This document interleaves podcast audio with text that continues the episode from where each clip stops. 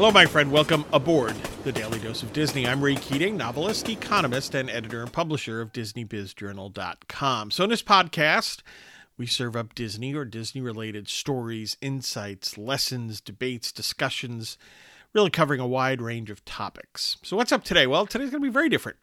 Uh, we're going to delve into my other world, or my related world, I shouldn't say other world, as an economist. Um, and we're going to talk about a little bit about my new book and how I hope it will allow Disney aficionados, Disney fans, people interested in the Disney business in general, think a little more clearly about, well, the Disney business and how it relates to the economy. So I have to be attuned to how CEOs, managers, analysts, and yes, elected officials uh, talk about a particular business, an industry, and of course the economy in general. Um, that tendency obviously gets particularly focused uh, on the Walt Disney Company in my role as, for example, uh, columnist and, and publisher of DisneyBizJournal.com, and of course, as the host of the Daily Dose of Disney podcast. So, in these various roles, I often hear views that sound authoritative, but have little uh, basis in in sound economics. Um, and that seems to most often be the case, quite frankly, when politicians uh, decide to speak out on business and the economy.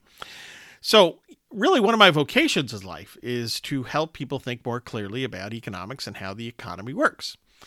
Now, this mission is, as recently, in recent years, has been executed uh, in part via my weekly Economist book series. So, the latest one the Weekly Economist 3, another 52 quick reads to help you think like an economist, has just been published, hot off the presses, as they say.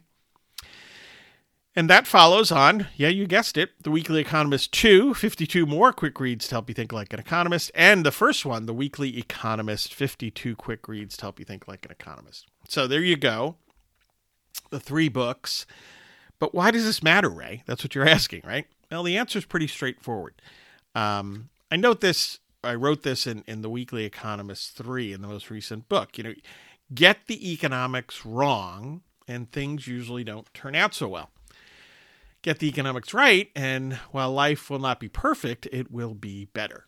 And I would argue a heck of a lot better. Um, and that's the case from decisions made for particular businesses uh, to decisions by policymakers that affect much of the economy. So in recent years, for example, you know, Disney fans have been witness to, um, let's say, questionable or controversial decisions made by company CEOs, as well as leading politicians, uh, and these things have impacted the well-being of the Disney company. And too often, you know, we hear views on these matters from other people that also are uh, unrelated to how business and the economy actually work, quite frankly. So it's my hope that people following Disney, doing business with Disney or related to Disney, or simply ranking as fans of the House of Mouse can benefit um, from reading um, my Weekly Economist books, including the third one, The Weekly Economist 3. So, uh, let me pull out a few illustrations of how quickly how how Disney fans and followers and business partners and so on might benefit. Um, in the Weekly Economist 3, they should find some value, for example, in in how I explain the 10 what I call the 10 C's of capitalism. Um, this is you know, there's a fundamental misunderstanding that's widespread as to what free enterprise or capitalism actually is about. So hopefully those 10 C's will help. Um, there's also um, an essay covering top worries as well as positives looking ahead for the economy. Another addresses the tight labor market. Uh, also, uh, another essay looks at intellectual property investment, obviously big with Disney. Uh, and some other essays that might be of interest relate to international trade and government subsidies of business.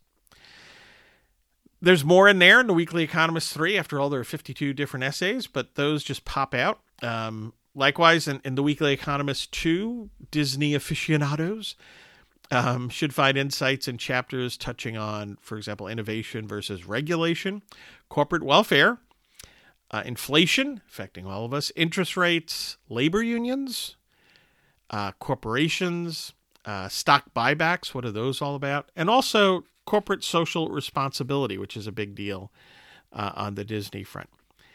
And uh, in the first book, The Weekly Economist, uh, Disney interested readers uh, should hopefully appreciate chapters on the role of profits. It's not a dirty word, profits. uh, policies for economic growth. Wall Street and Main Street rather than Wall Street versus Main Street. You know who would understand that? Walt Disney. Um, also, some basics on the stock market, shorting stocks. Um, what's the business cycle about? How about automation? Is that something to be feared or embraced? Uh, advertising, what's that all about? Bankruptcy, what role does that serve in our economy? And supply chains, which obviously has been a hot topic in recent years uh, with the pandemic and post pandemic.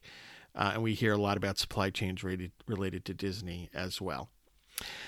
In addition, and this is important, there are chapters covering uh, assorted aspects of entrepreneurship in all three books. And the points made there, quite frankly, line up with many of the views held by Walt Disney himself. That is, on what Walt had to say and experience about entrepreneurship. And why not?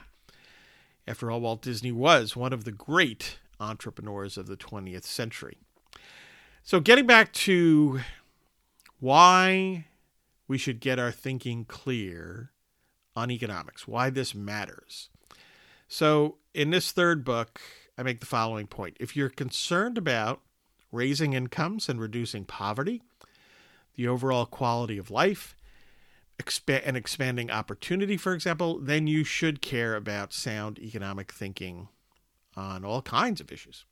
It's important to put aside mistaken assumptions and get to economic reality.